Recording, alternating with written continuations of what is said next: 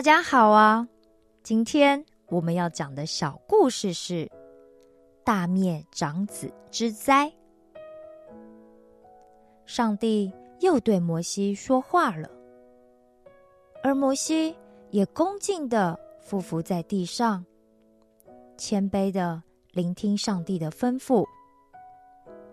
上帝说：“我要再使一样灾难临到埃及。”然后，法老就一定会催促着，让你们所有的人离开埃及。所以，你要告诉所有的以色列人，让他们做好离开埃及的准备，到我所指定的新地方去。你告诉他们，在我指定的那一天晚上，他们家家户户都要宰杀一只。没有残疾的公绵羊羔或者公山羊羔，然后把羊羔的血涂在自己家的门框和门楣上。接着那天晚上就把羊羔烤了，配着无效饼和苦菜一起吃。吃的时候要把腰间的腰束带束好，脚上也要穿好鞋。手上要拿着杖，赶快的吃，做好随时要出发的准备。那天夜里，我要巡行埃及全地，败坏埃及人所有的神，击杀埃及人所有一切投生的长子和牲畜。以色列人果然照着摩西所说的。全都准备好了。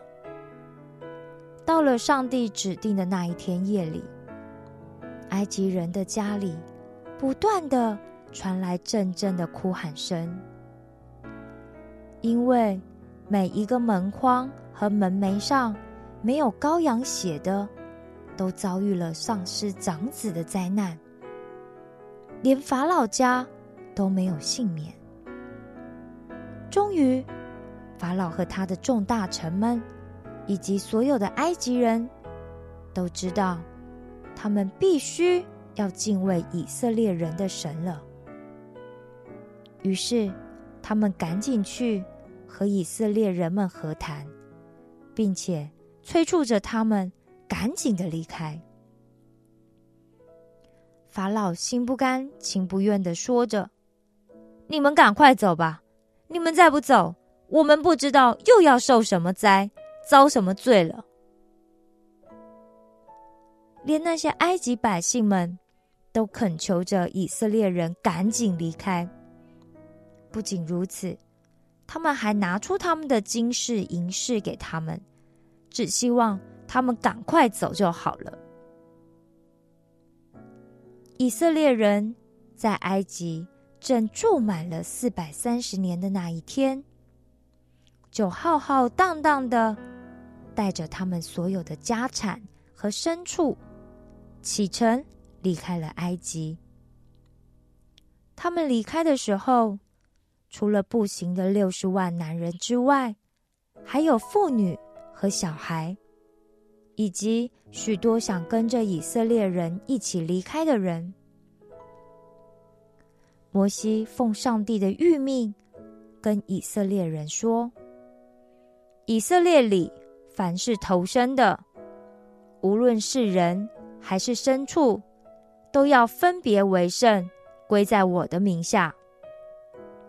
你们也要纪念上帝用大能的手带领你们离开做人奴隶的埃及地。所以，往后每年的这一天开始到第七天，你们一切有效的饼都不可以吃。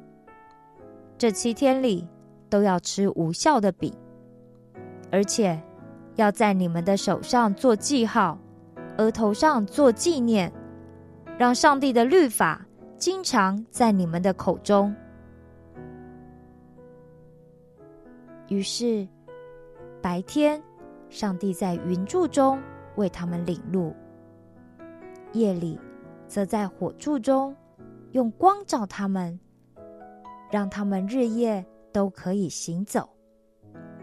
而上帝也总是一直走在他们的前面，引领着他们，不离开他们。